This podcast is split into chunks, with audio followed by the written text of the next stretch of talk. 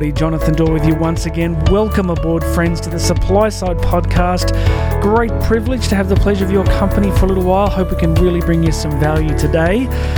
Who knows when you'll be listening to this? Hopefully, uh, around the time it comes out, because what a time in economic history it is, in, uh, in the history of political economy. Interesting and uh, extraordinary things are happening. Extraordinary, yes, but unprecedented, no, because as you're going to learn from today's fantastic guest, there is nothing new under the sun. I know many of you already know that. A lot of what we're seeing at the moment in global debt markets, in the bond markets, equity markets, in real estate, in many ways has happened before.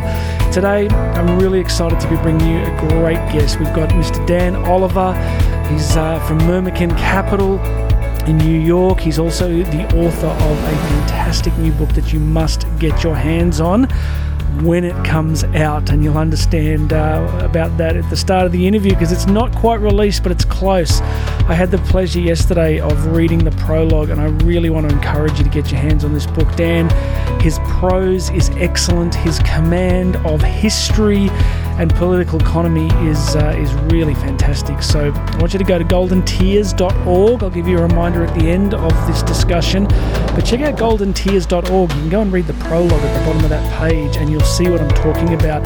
He takes us through the extraordinary situation in pre-revolutionary People like uh, Louis XIV, John Law, and the Mississippi Company. And, uh, you know, there is nothing new under the sun. A lot of what uh, Dan's going to discuss with us from history is very much likely to be playing out again soon in a stock market near you. So um, please make sure you lock in, listen to this. This is quality. If you want to check it out on YouTube, you should be able to find it uh, under the supply side. We've got a great video with Dan as well.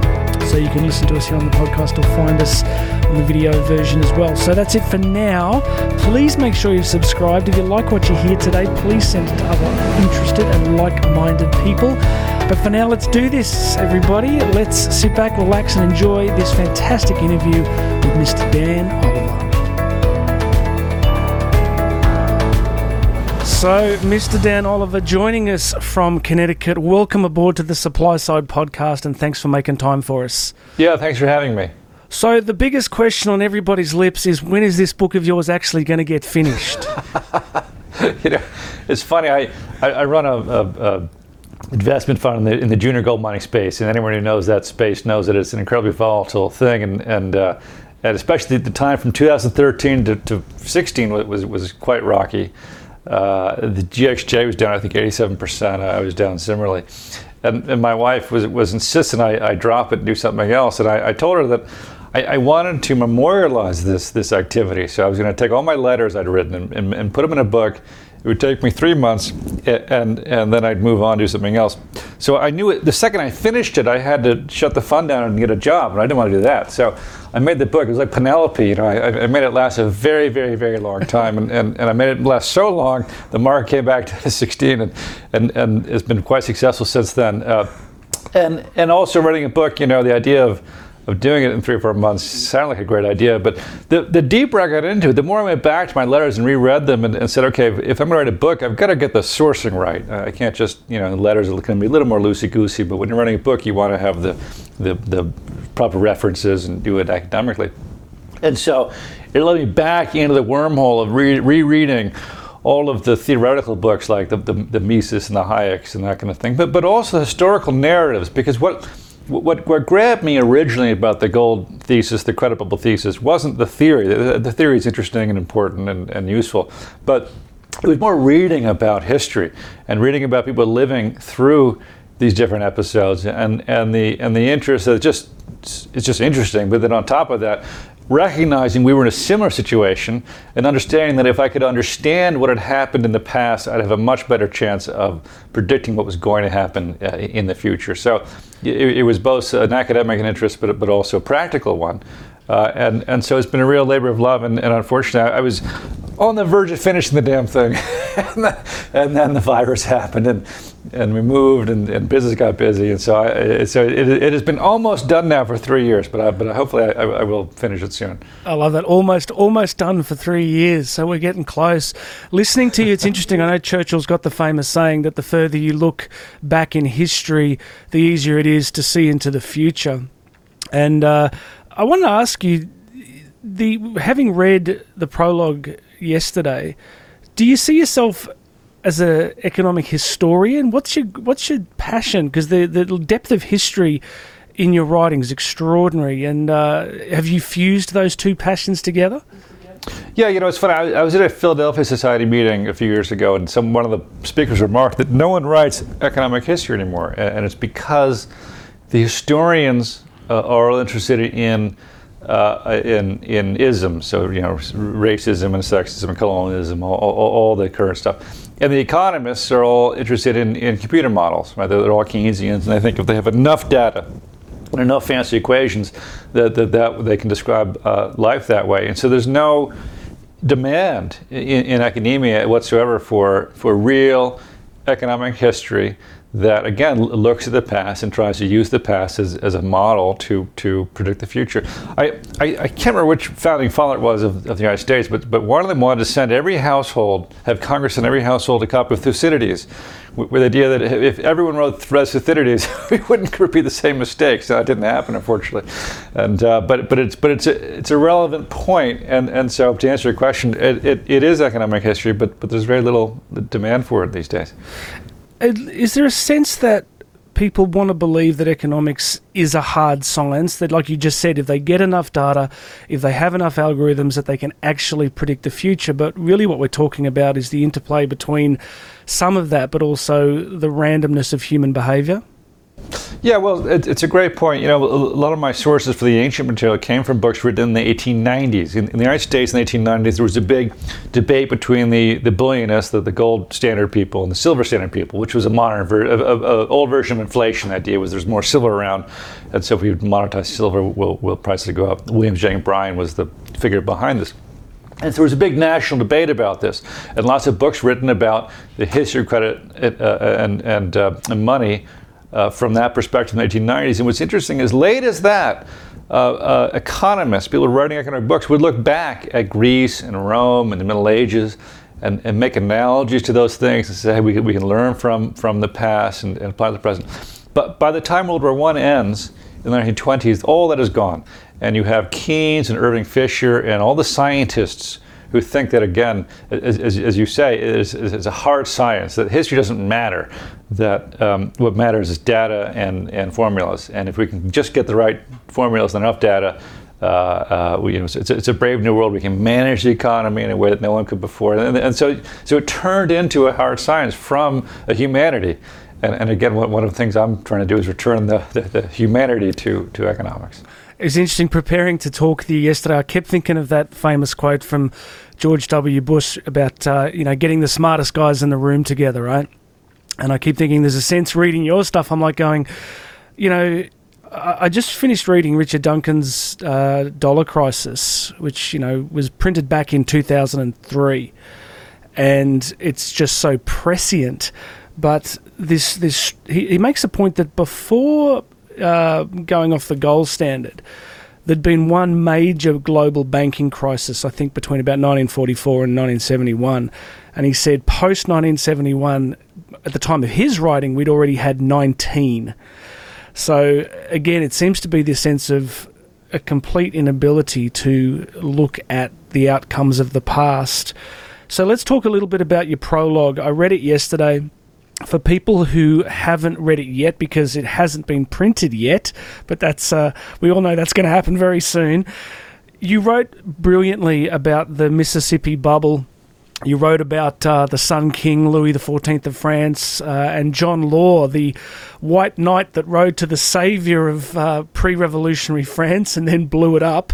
And some of the lines, I just absolutely love this. I wrote these down, John, and I want you to take us through the timeline in a second, but uh, you know, John Law famously says, I can tell you my secret. It is to make gold out of paper. I like that one. And the other one I wanted to mention was the uh, the finance minister Colbert uh, realised what John Law was doing, and, I, I'm using this as an intro to talk, of course, about how the Federal Reserve has done the same thing. But uh, writing about this massive expansion of credit, uh, Colbert says, Here begins the credit game. What means will there be henceforth of checking the king in his expenditure? I think about that the, as a 1.9 trillion in stimulus about about. Well, that's right. The next line, the next line was, and the more expenditure is, the more the taxes have to go to, to pay the interest yeah. on the expenditure. So, so, so he, he knew it all back then. Well, take us through it. So, people that aren't, I mean, people have heard about things like the tulip bubble, but reading your stuff, I was like it was just like being in a time warp. I'm going, this has happened. This has already been done, and we're doing it again. So, step us through this timeline for people that don't know the Mississippi bubble, that don't know about John Law, that don't know about, um, you know, Louis XIV. Spin us through some of that timeline. Yeah, so ju- just quickly, F- France um, was by the time Louis XIV died was a bankrupt country. He spent all the money building building and maintaining Versailles, and and so uh, there were various ideas what to do uh, the Duke Saint-Simon wanted to declare bankruptcy and simply wipe out the national debt. Uh, and John Law showed up. John Law was a gambling partner of, of, of, the regent. And his idea was well, you don't need gold and silver anymore to, to run a country. You can do it with credit. So he set up a bank. Uh, and, and the, the idea of the bank was that uh, people could deposit their gold and silver at the bank and he would issue out uh, a scrip. And, and the reason this was so important is because the French state had uh, revalued its currency, devalued its currency hundreds of times in, in, the, in, the, previous few centuries. So nobody knew exactly what a livre meant because it changed all the time. Whereas John Law, because he was not a sovereign, it's, it's a key lesson, which is that he, he couldn't devalue his notes. He had a contractual obligation to deliver back the gold and silver to people who deposited with him. And so because of that, the market had confidence in his in his uh, in, in his scrip that, that, that, he wrote against the, the gold reserves that, that he kept at the bank. And, and I make the point that again, if you go through history, as, as the book does later, is that when you look at any great banking system, they all start in this way. Uh, gold uh, coins are difficult because each little coin is different. I mean, different princes uh, uh, print uh, mint different coins, and then each coin itself wears out at different rates. And so, so the, the advantage that a bank does is it, it, weighs and assays these, these coins the way the Bank of Amsterdam did, uh, uh, but the way John Law did it uh, as well, uh, and then issues out a, a, a, currency that is completely uniform. And so it's better. People prefer it. And John Law's uh, money went to a premium against gold because people prefer to have the paper than, than the gold when it's solidly blacked. And so once the paper is at a premium, you actually lose purchasing power if you don't deposit your gold at the bank and, and get the money. Now, this is all strictly in accordance, in my view, with economic law and, and, good good governance and good everything. So that first stage uh, worked very well, and the bank was very successful. And he helped revive commerce because now, unlike the French currency, which was a disaster, there was now a private currency which was stable and which commerce could rely on. The second thing he did. Um, this is where I get a little more controversial, but uh, uh, in, in, my view, and I'm one of the reasons why here, unless you want to, because it's a long, long conversation, but commercial bills, in other words, commercial invoices are basically as good as gold in terms of the banking system. So the banks would do is after a transaction had already occurred. So, and think about um, not consumers buying things at a store, but think about intermediate producers. So all consumer goods begin as commodities, and then the commodity uh, manufacturer sells it to a refiner, and the refiner tells it to a manufacturer, and he manufactures some widget, winds up in, in some product, and so you have these supply chains. And, and the way it works now, and the way it's always worked, is that uh, someone buys a, a intermediate product, and they say, "I'm buying this product today. I'll pay you in 30 days." And now the guy that, that sold that, that intermediate product wants to go buy and resupply himself, but he won't get paid for 30 days. So he would take that bill on his customer to a bank, and the bank would give him money right away. It's called trade financing. It's actually news now because there's a, a, a major UK operation uh, run by Aussie, I think. Yeah, Greensill. Uh, uh, yeah, Lex, Lex Greensill. Which, yeah. Which was doing this, but it wasn't doing this, obviously, because it's blowing up. These, these sorts of uh, transactions don't blow up. And so the bank liquefied uh, commercial, again, invoices, not assets, not, not land posted or, or, or inventories, but actual receipts of, of transactions that already occurred. And, and again, when you look back at history, you see that basically all banking systems do this too. Uh, and they do this without inflation. They, they create more money, more, more credit balanced by these commercial uh, invoices, which are between 30 and 90 days. So very, very short term, very, very solid. Again, because the transaction's already occurred. This is hmm. not nothing speculative about this. And John Law did this as well. And then again, this was very beneficial to the economy. And because of that, the reach of his bank encompassed the whole the whole country. I mean, within a very short period of time, all of France was using John Law's bank. He became incredibly wealthy. And because he was so successful, the French government, the, the regent said, well, there's no point even using the old official currency anymore because it's such a disaster. We'll start accepting John Law's currency in the payment of taxes. Now, that, in my view, again, is, is you look at any bank system uh, in history, and, and, that's the progression that, that happens. Once the government starts taking the money as taxes, and then later it, it requires creditors to take as well. In other words, it becomes um, a, a, legal standard, right? What happens then is that um, if the if the currency then devalues, in other words, if the bankers then start monetizing things that should not be monetized, as John Law did, and we'll talk about it in a second, um, it doesn't matter because if I have a note uh, that, and I can go to the bank and get my gold back anytime, and my note devalues in the market. So now it's got is less than the than the gold is worth. Well, in a free market, I, am like I'm gonna run back to the bank and get my gold back, right? Or a speculator will buy it from me and do that and make make a profit. And that's how it works. But once the government says, "Hey, we'll take that thing at face value," well, it's a pain to go get their gold, and I can get full value by handing it to the taxman or handing it to my to my creditor. And so what you find is that even in gold standard countries in the 19th century, as soon as the government says this is this is a, a legal tender legal standard, right? Uh, uh, people don't return the notes to the banks even when they devalue, and, and, that and that aspect is critical because once that had happened, then John Law did something different. This is where it was very very very innovative. Uh, France owned the Mississippi Territory in the United States, which was uh, undeveloped, shall we say? Yeah, well, I love the part what, the, what the PC way to describe it. I think you, you talked uh, about Charles. Was it, was it Charles Dickens who went to uh, yeah. uh, went to visit it? I, I, I, highlighted that yesterday. Is um, he, he described it as uh, as not exactly prime real estate. But that was 100 years later. Oh, uh, it was disease and mosquitoes and, and, and natives who weren't particularly friendly. Uh, but but John Law, uh, uh, what he did was he, he, he, he bought the monopoly for that development from, from the crown. The previous fellow hadn't wanted, he would try to get rid of it because yeah. it was such a disaster. And, and, he created a new company that would develop the Mississippi. Um, and, and, he did it, and he funded this, this acquisition in, in several ways. Uh, he, he lent money to this thing from his bank, so the bank invested in this company. So again, this wasn't creating money to buy gold and silver, to, to, exchange for gold and silver, or commercial bills. It was for speculative venture. So he created money against a speculative venture. Mm-hmm. And that's how the bank system works today, right? You go to the bank, with, with a business plan or you want to buy a house or you have an asset that you want to finance and the bank will give you money against the future not against a transaction that already happened but something you're going to do in, in the future. And then he also sold bits of this property to to, to, to, to, you know individuals the way Cheerio boxes used to sell pieces of the moon to, to, to people right? You could send a dollar and get a piece of the moon uh, from Cheerios well it was yeah. the same same idea except they actually thought it had value unlike the Cheerio box. And they actually and, kidnapped and, people didn't they? They actually kidnapped people and tried to force them to go out there. To, it was terrible. I was reading it going what? Like some of them just died and like on the way. It was horrible yeah, he promised a puppet that they rounded up all the criminals and beggars, and so this is a great place to, to send them. That's how we. That's how we. That's how we founded Australia.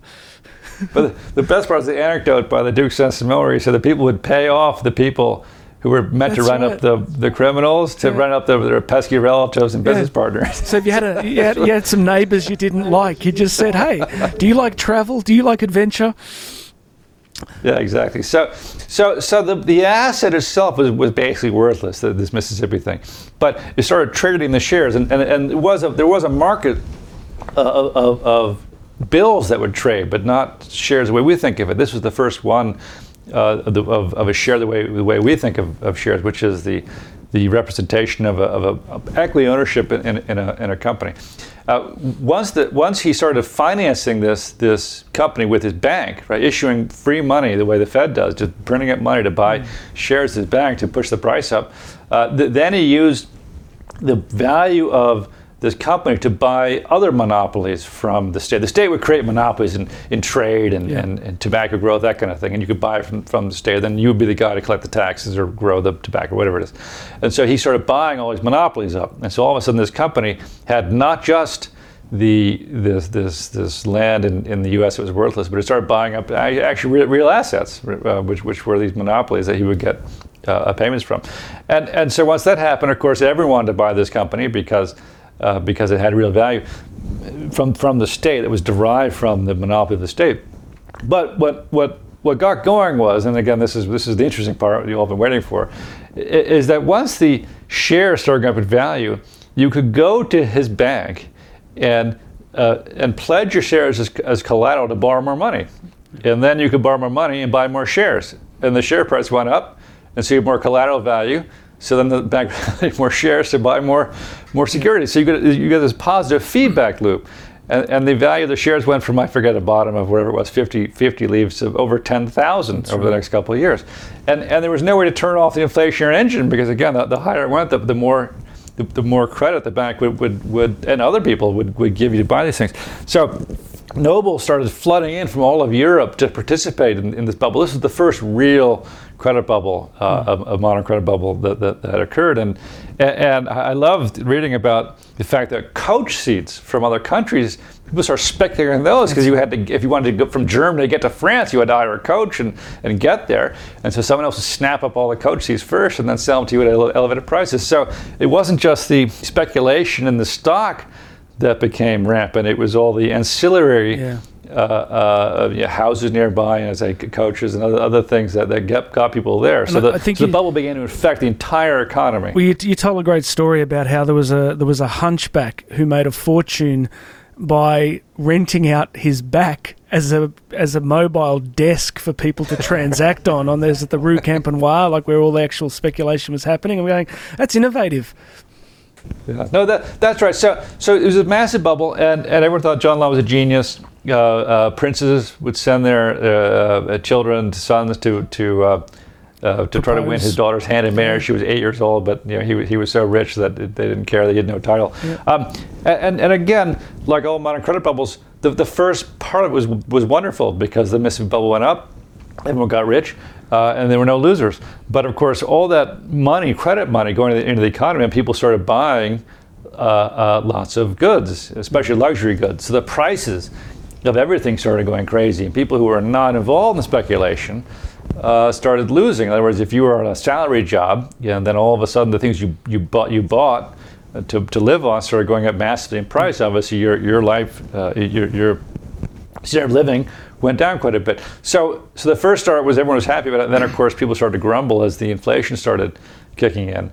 Uh, and then the other thing happened was, uh, and I think this is particularly interesting for, for where we are the first time the stock, Mississippi stock broke, there was, it, it, was going straight up and it went down a bit, around 5,000 leave uh, a, a, share. John Law announced that the, his bank would buy back any and all shares tenured to it at 5,000 leave per share. That was he, he basically everyone had put option, yes. guaranteed that value.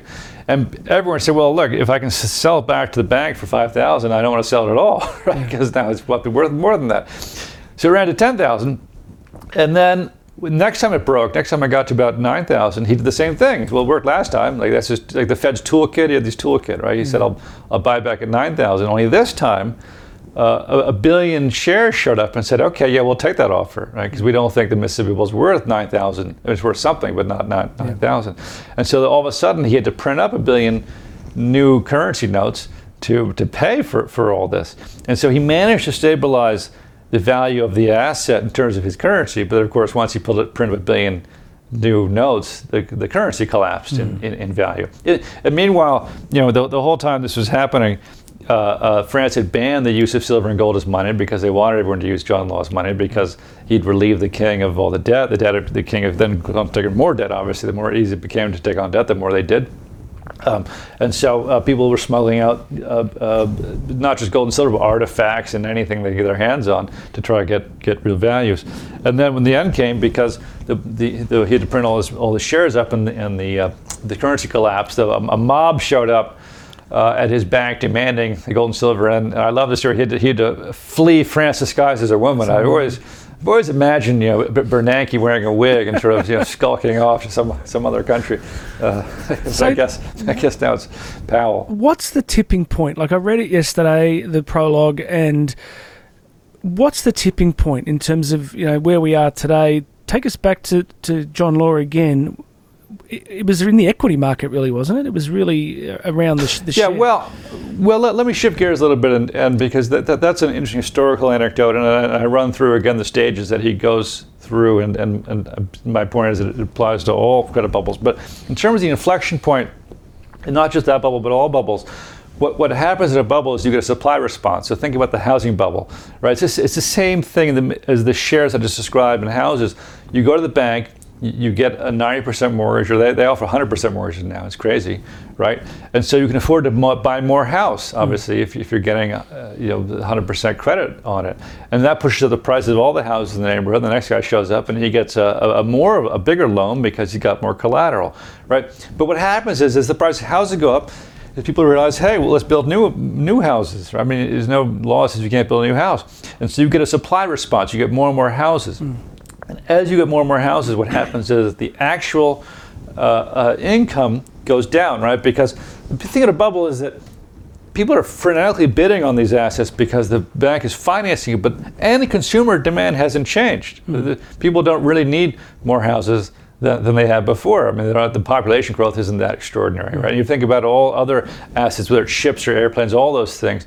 I mean, yeah, sure. I mean, you might want to, might want to fly more uh, if it's if it's much cheaper, right? But there's no indigenous demand growth for those things, in, you know, intrinsically. And so, as the economy starts building more of these things, right, you get overcapacity. And when you have capacity, prices go down. I mean, just that's just that's just economic law, right? And so, so at some point, the weight of the overcapacity is enough to start pushing prices down despite the financing of the banks. And that's when the whole thing falls apart because the whole system, the whole bubble is predicated on rising prices that bring forth a new credit. And once prices are going down, the credit gets destroyed, right? If, if, if the pricing prices go down, the bank says, hey, wait a second, we're not as collateral as we used to be. Yeah. If it's a margin debt that you get a margin call, you get immediate uh, uh, uh, call on, on, on, the money. If it's a house, they can't margin call your house, but they can not give a mortgage to the next guy, and, and that uh, pushes housing prices down. So that that's where you get the inflection point. Is to me, it's not. It is confidence, and you read about how confidence breaks and the thing, and, and then the market's down. There's some of that, but but there's a real underlying phenomenon, which is again overcapacity, which lowers cash flows for these highly indebted projects listening to you, it's it's fascinating. In Australia at the moment, it's probably similar to parts of the US, some parts of the US. We've got a a huge, I think, bubble in residential property, and it's fascinating because usually, I mean, I, Australia is driven in many ways by immigration. So immigration's collapsed.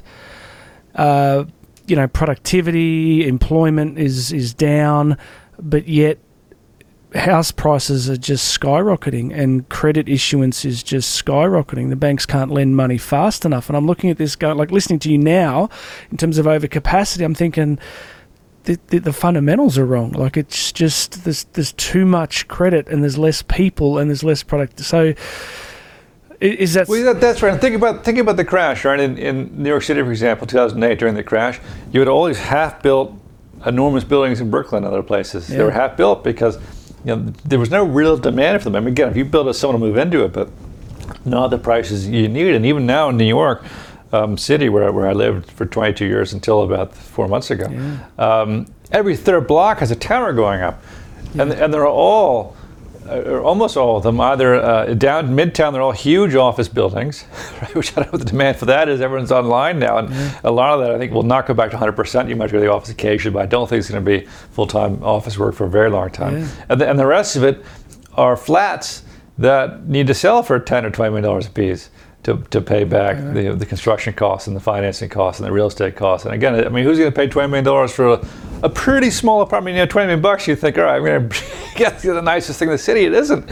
Uh, and and that, that seems extraordinary to me. So again, it's just, it's the, it's the overbuilding of these things. Yeah. And, and then the realization that the cash flow for these projects are currently zero.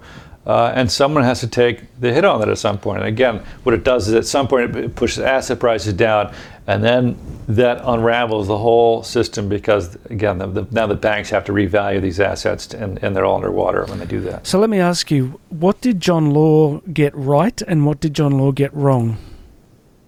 Well, as I mentioned, what he got right was, and, and, and it's not just me, you know, um, I think Schumpeter called him the first modern economist, and uh, I, I, think even Rothbard had a couple of nice things to say about him.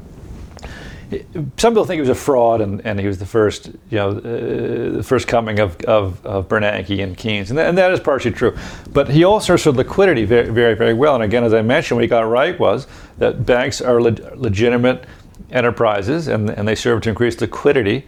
And the way you do that is by you take, again, relatively illiquid things like gold and, and like commercial invoices and you, and you liquefy them. There's nothing wrong with that. What's wrong with the bank is when they take assets, things that are fundamentally illiquid. But what I mean by illiquid is, and this is a distinction that, that was very uh, uh, uh apparent or, or discussed 100 years ago, not today. There's a difference between liquidity and shiftability. Right? Liquidity means how fast is something mature. So a 30-year bond takes 30 years to mature. Now I think you know, if you average it out, the actual uh, um, uh, what, they, what was the term they use? Uh, uh, longevity of it 20 years, but it takes 30 years for the whole thing to get settled, right? You can sell it on a market really easily. It's really shiftable, right? Because these markets exist, but it's not very liquid. Mm. And so what, what a bank does is uh, it creates demand deposits, right, in currency, which are liquid current assets, and it's, it's that those are its liabilities, and its assets should reflect that. So its assets should also be very, very liquid current things. Mm-hmm. And again, a commercial bill that has a, a, maturity date 90 days in the future is, is pretty liquid, not just shiftable. A 30 year mortgage is not liquid. It might be shiftable, but it's not at all liquid. And, and so what so he so his mistake was confusing shiftability and liquidity. And, and that is in fact lies at the core of the problem of our modern bank system is that bankers assume because they can sell something quickly to somebody else, that that's liquidity. That is not liquidity. That, that that's shiftability. Mm. Uh, and and I, that, that to me is a fundamental error of of what what the Fed is up to, what the bank system is, is up to. I'm listening to you there. I'm reminded of uh, some reading I did on rehypothecation in uh, in repo markets. I was like, sometimes those things are shifting 30 times before anything you know tangible actually happens with them. It's just like this huge shuffling of of, of assets multiple times. Um, so let me ask you, Dan, the big question is what we're in now just a case of degree in terms of, you know, people are talking about an everything bubble, uh, bond market bubbles, uh, asset bubbles, equity market bubbles. Compared to what you've written about so well with, you know, pre revolutionary France and John Law, is there something specifically different about this? I mean, Jim Rogers says that he thinks it'll be the biggest crash in his lifetime simply because the debt levels are so astronomically higher. Is it the same thing but bigger, or is it qualitatively different? To, to my view, I, as I start my book with Ecclesiastes, there's nothing new under the sun. Yeah. I mean, this is this is there's nothing fundamentally different about this. It, it's a credit bubble, and you can trace credit bubbles back to ancient Rome, ancient Greece, back to uh, you can go back to Mesopotamia. There are 28 recorded debt cancellations in Mesopotamia, so this is absolutely nothing new. Mm. I, I, would say the scale is different, um, and, and, and what technology and uh, and expansive uh, uh, federal power, sovereign power, has done is allow the bubble to get tremendously large, much larger than it ever has in the past, and so therefore because the bubble is the biggest it's been, which means that the dislocations are biggest it's ever been. The crash will be the biggest it's ever been, and and, and crashes. When you look at this uh, historical bubbles in other places, it can get very, very ugly. And and uh, and often you find at the end of a credit bubble, you find war, and war is the obvious answer if you're a politician because uh, you have all this overcapacity and all this unrest and unhappiness, especially among the, among you know young men who are coming out of uh, uh, uh, education, they can't find jobs, and, and, and so they have no ability to start families. The best thing to do is to round them up, stick them in a ship or tank, and send them overseas, which is what Roosevelt does, what the Chinese plan to do, uh, and and so you, you often see unrest and violence in these things, and also everyone's lost their money and lost their dreams and their hopes, and so it's a it's it, it really does challenge civilization with these things collapse. Um, and so I'm, I'm, you know, I'm, I'm not terribly optimistic about uh, the future. And I think what, what the best thing to do, realizing that, is to educate people. Yeah. I think if people understand the cycle and, and where we are, where we're headed, and, and again, the why, when it, when it blows up, why it blew up. Um, it's not because free markets went awry and we need more socialism. Uh, and because that, that will be the the, what the politicians will say in the economy. So say like we've had look what free markets have done. We need more government regulation Yeah. to prevent the free market from doing these bad things. And and and so the more they take control, the worse the crises get, and the more it justifies more control. And so when the next big crash comes, you know the, the risk is that we go full fascism where they take over the entire economy and say look you know the free market's no good and, and of course it's the opposite right of course the reason the crises are getting are getting worse and worse is because government power is, is growing more and more uh, intense and, and, and, and it's it's very it's very concerning That's why Peter Schiff's video when he went down on Wall Street, when the Occupy Wall Street movement was kicking off. I don't know if you saw that video. It's got a massive number of views. So he's down there talking to people, and they're all, you know, raging about Wall Street, and he's just there going, "Hey, friends, it ain't Wall Street." Like he's there going, "You're protesting the wrong thing." He said, "It's the bailouts. It's that sort of stuff." Yeah, it is. But Wall, Wall Street's in. I, I, I want to touch on something else that, that I, I think is pretty unique to, to my take on these things, and that is, as I mentioned, to me, what John Law did was legitimate. Was was um, finance these trade receivables, and, and, and I want to talk about that because it really describes what's happening in in in our economy in our countries, and that is when banks do that, when they only finance receivables, because they can't, because when they try to finance assets, they, the, the money comes back to them in, in the law of reflux, and they have to they lose their capital for reasons that we can talk about later if you want. Um, but what it means is that um, the small company compete, can compete with the big company because all they care about is the throughput of the marginal uh, uh, basket of goods, right? So if you're a small shoe store, you're buying leather, as long as the, that, that container of leather goes through your store the same speed as the big guy, you get the same credit terms. There's no credit advantage for being large. And so you see in the 19th century lots and lots and lots of little companies, little firms competing with each other. Uh, what, what happens when a banking system shifts, as it does, as it has in our time, to asset based, where it lends against your real estate and your factories and, and, and your goods, is that the bigger companies get the best credit terms because they have the most assets. And this is in the data. You look at the Federal Reserve, the larger the loan is, the lower the, the, the interest rate is, lower cost of capital. And what that does is it means that the larger firms can underprice their smaller rivals and drive them out of business or acquire them, uh, either way. And as a result, what you've seen in the last 40 years in every Western economy is massive, massive concentration of economic power. Uh, in every sector, there's been huge consolidation, huge concentration. It's all driven by Wall Street money, right? it's all it's all debt based. And then what happens is that once it becomes clear that the bigger the company is, the more credit advantage it has, and the lower its cost of capital, right? The, and the more successful it is, the more the more its equity value goes up. And that's why when you think about uh, ETFs and, and indices, right, they're generally constructed around the size of they're cap, capitalization weighted, right? So the biggest companies are in these indices, which is the best strategy to have. And this is why when you look at active managers in, in, and, uh, for uh, money management, only 20% beat their, Yeah. their benchmarks. Because the benchmark has the best strategy, which is invest in the, in the biggest companies. And so, along with the concentrating economic power comes concentrating political power. Yeah. If you're a politician, you're not going to waste your time talking to a thousand small entrepreneurs who are barbershop owners and laundromat people. You, you, you go to Goldman Sachs, right? You, you, you go to the, you go to Walmart, you, you go to Amazon, you go to big companies and look for big checks. And so, what this credit system has done is to concentrate all this power and create huge wealth disparities. Uh, because as these firms get bigger and bigger and bigger, they become more interested in efficiency and less interested in innovation. And what efficiency does, right, is try to lower the the uh, input costs of all their goods. And so what you want are uh, employees like, like the Amazon warehouse, right? What do employees do? They take something out of a box and put it in a different box. That's all they do. Well, that's not very valuable work, so the wages go down.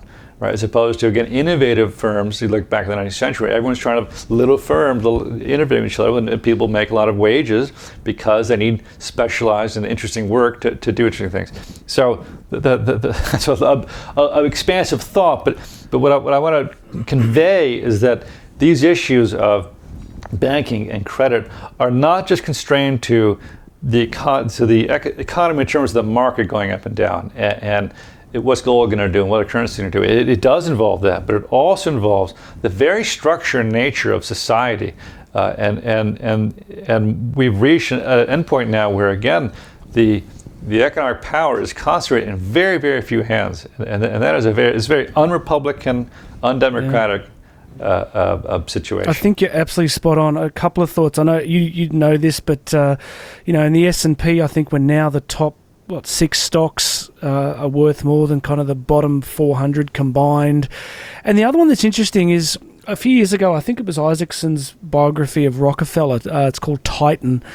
Uh, it's about 900 pages. I read that, and one of the big things that came through was whatever the the criticisms of the Gilded Age are, there was a significant deployment of capital into productive enterprise. And uh, what I'm getting at is that if you look at the market cap of Apple, of Apple, sorry, market cap of Apple, of Apple, you find that they've got massive war chests, but they don't actually employ vast, vast numbers of people. Whereas, you know, Standard Oil was employing large numbers of people, and there was sort of a lot of knock on effects in terms of other industries expanded. So the, the big companies of the Gilded Age seem to employ a lot of people and provide work for significantly large sectors of the economy where I'm, um, it, it seems that some of the big caps now just don't do that. It's a concentration of, of, of wealth. And, and the last point I think you made was really important the ontological importance of meaningful work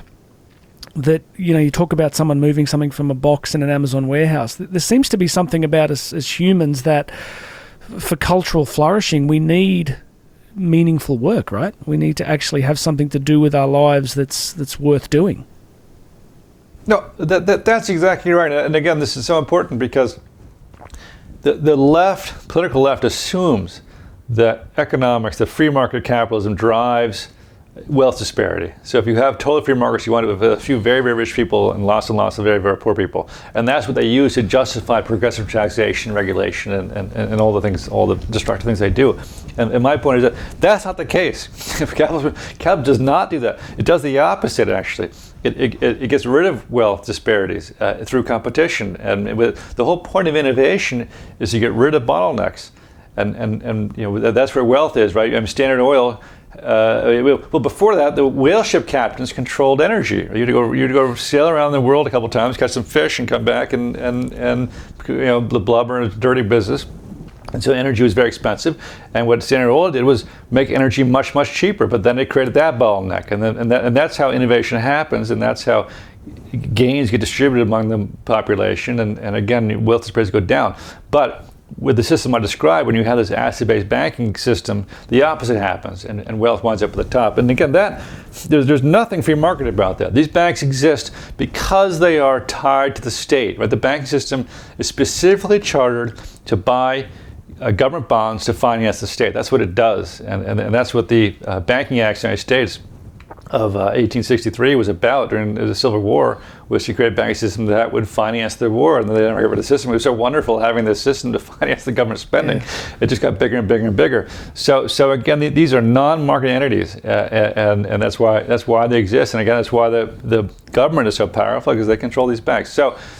So it's important to understand that when when the when there's such divisiveness between the left and the right, and, and my personal view is that the left does a very good job describing the symptoms of the problems. Uh, but they do a lousy job of the solutions because, again, they assume that the problem is capitalism and it isn't. The problem is the government. Well, I think you recently, in another interview, you, you talked about the four main revolutions. I think it was the the Revolutionary War. There was the uh, the, the centralization of kind of federal control in the American Civil War. Um, I think we then talk about something like the Cultural Revolution, 1968, and now you you're alluding to a kind of fourth revolution. Which am I right in saying that it's it's it's the uh, the rise of I guess a genuine competitive socialism as a panacea again? Is that what you're seeing? Yeah, no, that, that's exactly right. I mean, as, as, you say, the American Revolution was based in enlightenment, based in individual liberty. The Civil War, in my view, was it was based on statism. The whole idea was we were have centralized power in Washington. The '60s was a revolution against traditional values, right? It was a revolution that made the state have its own religion, uh, and, so you had to adhere to that. And then now, the, the, this revolution is really against the individual, right? That's what Marxism is. We're, we're all going to be subsumed into this Marxist ideal, and and uh, it, it's when we look at, especially in the United States, it's so crazy. things that the left is pushing these days in terms of the gender things and, and the racial things and the and the classist things. I mean, it, re- it really is about the government managing every aspect of your, of your identity, yeah. and and uh, it's it's it's frightening. It's frightening, and uh, you know, I, I, think Trump had his own personality issues, but at least as bad as this was, when you had a guy like Trump at the top of it, it couldn't do too much too much damage. Now with with Biden and the lefties back back controlling this stuff, I mean, it really is really is nuts. Um, I don't know if you saw the interchange between uh, we probably not between Senator Rand Paul and Biden's yes, new, I did. Uh, I did. Education yeah, I was saying that. Yeah, yeah. She wouldn't answer the question. I mean, just you know, it's like, I, do, does it make sense to have men run in the ladies' track she meet? wouldn't answer it. and I mean, and he could, and he basically said yes. I mean, if they call themselves ladies, they can they can run with the ladies, even though they're twice as fast. I mean, it just it, it's it's bananas, and yet this, this is this is what the elite uh, of this country. And, and really all of you, you, you know unfortunately you know Western civilization have gone down this total path of insanity. Uh, and uh, and I, I don't want to get too deep in the woods here but part of my thesis is that um, when what, what, capitalism really is uh, for the individual is you, you have money you make money through through work and, and you have a choice. You can consume it right away or you can save it right? And, and, and through most of history, in, in, in good times, good societies, you put your money in the bank, or it doesn't matter you know, if the bank system exists or not, but the point is you get an increase in it. And, and so you can spend more later if you don't spend it today. Uh, and so savings has always been a, a, a virtue, a, moral virtue. Uh, and, and the longer you save, the more money you get. And, and because when you do that, you're going to consume your wealth in the future. It makes you very culturally conservative because you want the future to show up more like like like the present, right? Because if it's, if it's too much uh, strife, you might lose all that investment you made. But when you look at inflationary economies, it's the opposite, right? If you have money today, you're probably going to have less tomorrow because there are no good places to put it. I mean, if you'd like today, you put in the bank, you know you're losing out. Uh, bonds, same thing. You could try the market if you get lucky. Buy Tesla at the right time, that's great. You buy the wrong time, you get wiped out. So it becomes a, a real, a real casino. Uh, and so people don't save because they're not paid to save. They consume things right away. And I think that's why you see huge, raging amounts of drug use and tattoos and all, all, all the things about current consumption. And when you read about Weimar Germany, same the drugs, the drug culture. Uh, uh, uh, it, was, it, was, it was all consumer today because there was no point in saving money for tomorrow. Yeah. So I think there's a very moral aspect to this whole inflationary story story as well. And again, we're seeing that today, especially in the United States, where uh, and, and, and, Europe, where uh, the elite, who are the vanguard of this, have no moral bearings whatsoever. And, and again, looking back at history, in my view, Christianity really collapsed in the 1960s mm.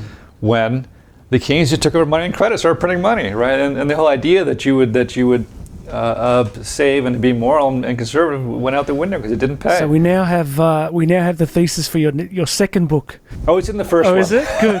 No, I think chapter I think you're spot on. I think you're absolutely spot on. I, I spend an hour a day. Give it. You know, actually, just to interrupt quickly. I again, all this is not new. I found a great quotation from the 1890s again from a fellow who was saying when I, when I, look around the world, he was a, a, preacher. When I look around the world, I don't see a single country in the gold standard that isn't becoming more civilized, where the working man doesn't get a fair wages for his work, where, uh, where, where Christianity isn't spreading, right? And then I don't see a silver country in the silver standard, which was the you know, infl- inflationary standard, where where the where there aren't revolutions, where the universities are, are, atrophying, where the working man doesn't get paid for for his wages, and and it was very stark back then. And I thought, well, gee, if, if the silver standard can do that, imagine what a unbacked fiat currency can do, and that and that's what we're finding. Uh, look, li- reading, listening to you, reading Nathan Lewis's uh, the first time I read Nathan Lewis, I was like, he made that point about the moral relationship of you know low taxes and stable money to a, to a moral society. But you know, listening to you, I spend about an hour a day debriefing my kids every day. They're in good schools, uh, but uh, seriously, we sit around the table every night and we're just debriefing. You know what they were told today, and you've got to be across everything that they're.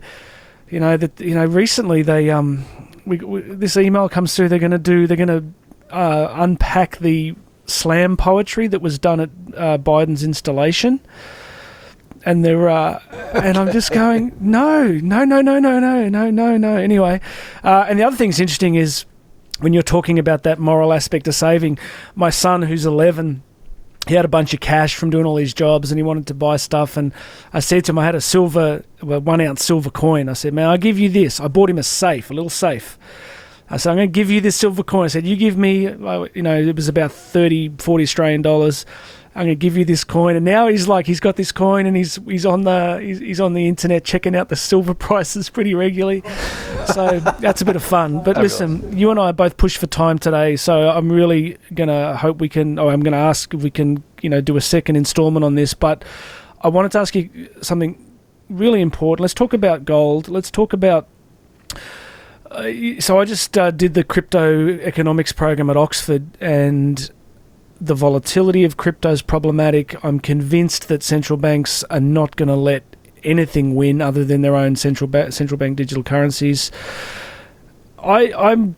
Tr- is it true? Is it fair to say? Do you think that gold will re-establish itself in some kind of post-crisis as a monetary standard once again? Yeah, I mean, I'm, I'm 100% the, sure the answer is yes. And, and, I'll, I'll, tell you why I'm so confident. And, and that is that um, the economy moves for gold for specific reasons. And Carl, Menger, the, the, the founder of the School of Economics, talked about this, and that's liquidity. The market needs liquidity to make barter more efficient. And, and gold has the attributes that, that allow that to happen.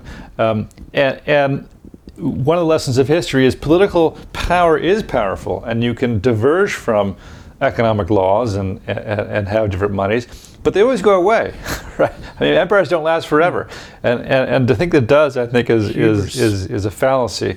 And, and you have to, I think, be a little more subtle again in how you understand these things. One of the points I often make is that, um, is that again, I, I, mean, I think banks are totally legitimate uh, uh, uh, institutions when you look at the Federal Reserve as a bank, forget about the sovereign aspect of it. It has a it has assets and has liabilities. It has a balance sheet, and um, in 19, no, I want to say 42, the Fed was backed by 84% gold. Mm. So you, you hold a dollar in your wallet, one dollar, 84% of that was gold, and the rest was some government bonds of a very solvent country, so that, that was fine, and, and a couple other things. By the 1968, at the top of that bubble, the gold component of the dollar, in other words, the percentage that gold uh, was the assets of the Federal Reserve, had declined to about 12%. So, so now your dollar was only 12% gold. The rest was government paper of, of, of you know, varying quality. In my view, what happened from 68 to 1980, right? It wasn't that the government printed so much money. They did, but that wasn't the real story. The real story was that gold went from uh, uh, 30, $35 to 875 right? At 650, when gold hit 600, $650 an ounce in 1980, the Fed Reserve's balance sheet was 100% backed by gold. Right, the bag gold they hold on their balance sheet times 650 ounces was 100% of their liabilities. So your dollar in your wallet again was 100% back based. So in my view, the market had put us back in a gold standard. Now no one thinks of it that way today, or then politicians don't, economists don't, because they don't understand gold, they don't care. But in my view, the, the, the economy did it, the free market did it. Right, and then what's happened is that the mod, the, the Keynesians who call themselves monetarists now, but they're basically the same people, uh, got, got in charge. And so all the credit was wrung out of the system. And they started doing the same thing, only more so, buying bonds. And they're much more sophisticated now, and the banks are more powerful. So they put it, they let it go incredibly long. There was, there was a great uh, quote from Hayek in the late 70s who said that that he never imagined he could go so far, right? But he knew it would it would it would blow up in the end. Of course, he was right. He sent me a day. It's, it's unimaginable that they've been able to you know, run this thing for 40, mm uh, 40 odd years, but but they've done it. And and gold is now represents around six percent of the Fed's balance sheet. I mean, six percent. So in my view, is half the price it was in 1968 at 35 dollars an ounce. I mean, that's how cheap it is. And, and what what the market will do, and the market is always more powerful than the government in the end. Yeah, and we know this because think about the number of price controls. There's a great book called 5,000 Years of Price Controls I mean, this is nothing new, uh, but they, they, they never work because the market's more mm-hmm. powerful. And at some point, the market will force gold back into the system because it's free market money. And it could be different ways. It could be that gold goes to price again that rebalances the Fed's balance sheet, and that will require gold prices up at the ten, fifteen thousand dollars an ounce range. And that's assuming that the balance sheet doesn't change, which is a bad assumption. Mm-hmm. I think it'll get bigger, right? It could be a total abandonment of the dollar and, and these and these currencies, which again are, are pretty new. I mean, you know, the the the pound sterling left the gold standard for 20 years in, in, in the 19th century after the, the Napoleonic Wars, right? I mean, so this, this is nothing terribly impressive. I mean, four years is a long time, but in the in the span of world history, the Chinese left gold, gold standard a few times. Actually, they were more of a copper standard, but they always went back to it because they had to, because the market forced them to.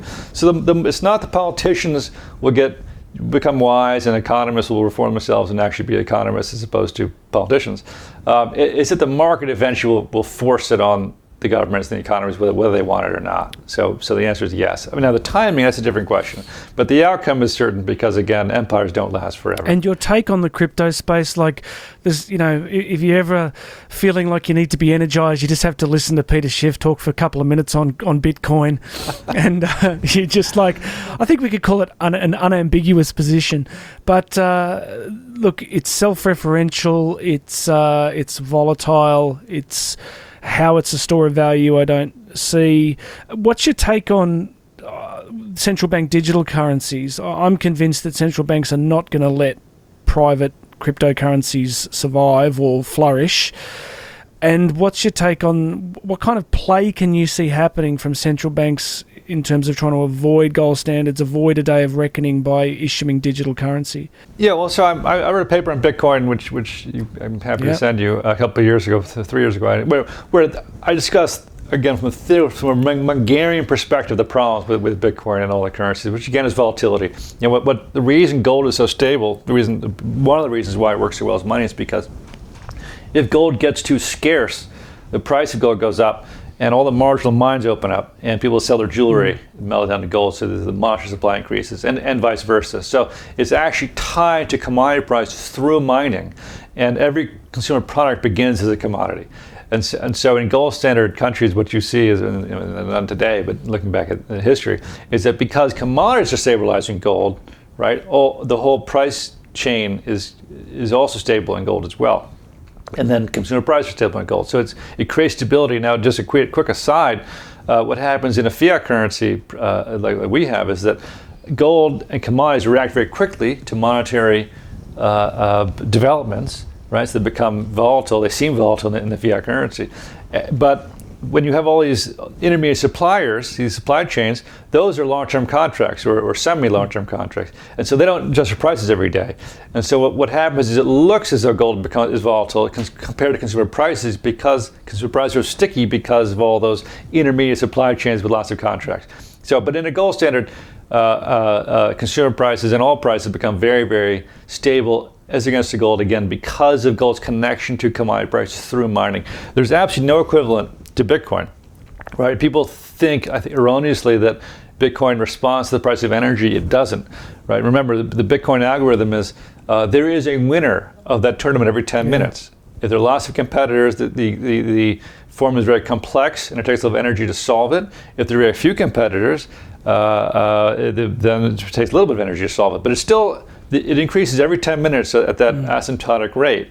So it has no tie to commodities or life or anything else. There's no reason why it would ever become stable. The, the only theory that is presented is that the world simply needs X amount of base money because Bitcoin's perfect.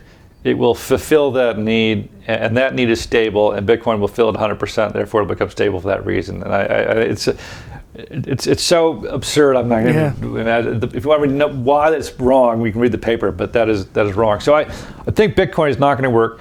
Uh, it's a great speculation. One of the reasons it is because I mentioned earlier, bubbles collapse when when you get a supply response, and you can't get a supply response in Bitcoin. Now you can have other cryptocurrencies, and maybe you are kind of I don't know, but uh, Bitcoin proper you can't, and so you can put it up to any uh, amount. And the only thing that will kill it is when enough people have borrowed enough money to buy it. People, right, they mortgage their house yeah. or they max their credit cards out to buy Bitcoin. Well, now they have interest payments to pay to maintain that investment. So at some point that will that will tumble that that pyramid. In in my view, I have lots of friends who disagree with me, but that's my my take on it. In terms of your question about the central bank cryptocurrencies, I think that is very likely to happen, and the reason is because before any of these innovations happen, you see lots of academic papers written about them.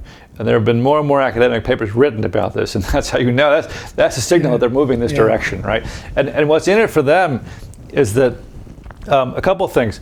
Uh, uh, if they move to a cryptocurrency, well, first of all, you know, like Rogoff says, all right, well, only criminals use cash, right? If you're if you're using cash, you must be a criminal or a terrorist. uh, because you're outside the, the, the, the, legal system, right? So in a, in a cryptocurrency world, they, they could track every single transaction. Now think about that. This is actually what Vladimir Lenin wanted to do. He, he said, he wrote that, that a big bank was the skeleton of a socialist economy because that's how you track all the different transactions happening. So that's, that's number one. I mean, basically, they're, they're all Marxists. They don't call themselves that, but, but that's what mm. they are in essence. So they want to track all that stuff. And the other thing is the, the way the FedCoin uh, proposal is being, I guess a proposal, but papers you read is that it will be implemented by the banks. Okay, so think about this. You have your ATM, ATM machine. If you go to your bank, it's, it's free. They're getting money other ways. If you go to someone else, you pay two, three percent, right? I mean, two, three dollar charge. Well, imagine if every single transaction with FedCoin, the banks took a little tiny yeah. piece of it right? I mean, how, how wonderful for them. And so, and so the banks are, are, pouring money into crypto research, not because they're big libertarian Bitcoin fans, it's because they, they view the threat of being disaggregated yeah. by free market money. They don't want that. What they want to do is develop a program that the central bank will sign on to where they become an integral part of the payment system so they can scalp a tiny bit of, of money for every transaction in the economy. So it, it's really, really scary stuff. I mean, it's like, you know, you, you wonder, uh, when you read about Louis XIV and again John Law's situation where you have people running around trying to find uh, and confiscate gold and silver in, in, in transaction because it was made illegal. You know, they didn't have they had informers. Yeah. In, apparently, you know, you didn't. You had to watch out your That's servants because right. they would turn you in and because they get some reward if they did, right? But you think about today, the opportunities for a totalitarian yeah. country the way they have, like in China, where they uh, have cameras everywhere where they can monitor your existence on the computers, where they can, what's proposing to is, is, uh, is track every single transaction you make. It's, it's yeah. terrifying. One, one, one of the things that came through at Oxford was um, that in a, in, in a fully cryptocurrency based ecosystem, every dollar is programmable. Like you can literally. Yeah. So, and the way to think about that is in a social credit Chinese style system, if you're subversive in any way, it's very easy for your dollars to be turned off, for your dollars to only work, well, for your dollars to only work within 50 miles of your home. So you can't get gas in another city or you can't stay in a hotel here. Like all these different permutations. Yeah. now you and i have both right. got to go. So what i am going to do i'm desperate to get you back because we have so much more to cover. But to wrap up on this first installment because i got a feeling you and i could talk for hours i'm absolutely loving this let me ask you why should people read golden tears this book that is almost finished? Why should people read it Yeah, well, I mean, as you mentioned earlier, the Churchill quote, which I haven't memorized, I think you have, but the, the, deeper you look back in history, the more you can look look forward. And, and that was really the point of it. Again, I, I wrote this partially for myself to understand the gold market, the market I'm in, and, and, credit bubbles, which is, I mean, gold's not interesting. Gold just sits there, right? It, it's, it's how gold reacts and reveals the credit bubble. That, that's interesting. So you have to understand that.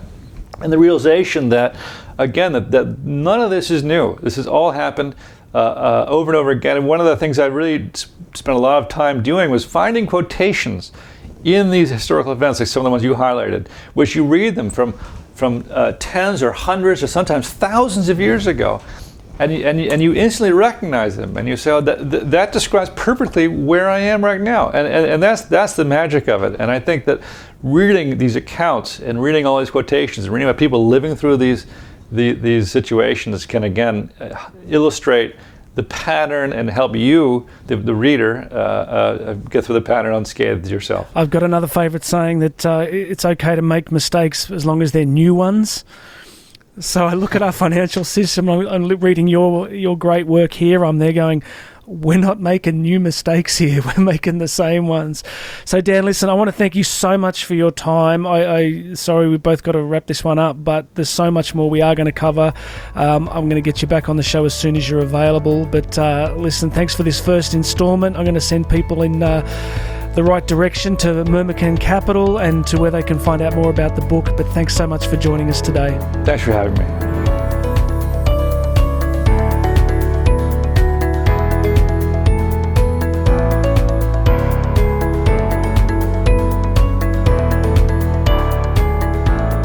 Hey everybody, Jonathan with you once again. Hey, did you enjoy that? How good is Dan Oliver? And uh, such a great discussion. And did you get the sense there's so much left to discuss? one of the great things about doing this show is that uh, we get our best guests back very quickly. So I look forward to bringing Dan back on the show very soon because I felt like we scratched the surface. But uh, look, I just think it's fascinating that Dan has that deep conviction that gold is going to re establish itself as it always has throughout the long journey of classical economics. So uh, please make sure you go and check out Myrmikan Capital. Uh, so that's M Y R M M Y R M I K A N. Go check out Myrmikan Capital. Uh, Dan's newsletter, his writing is available there. It's fantastic, and that's uh, myrmikan.com. So M Y R M I K A N dot com. And of course, his book, goldentears.org. Goldentears.org. I want you to go check that out. Uh, really want to support what Dan's doing. I think uh, many of you would agree that education is such a crucial thing for so many people at the moment. Look, that's it for us for this week. Please make sure you've subscribed to the podcast wherever you're listening to this hit that subscribe button on Apple Podcast, leave a review would be fantastic. And uh, come across, if you're hearing this somewhere else, come across to supplysidepartners.com, supplysidepartners.com, and make sure you've got your name in there for the regular uh, installments. We send out emails when new episodes pop.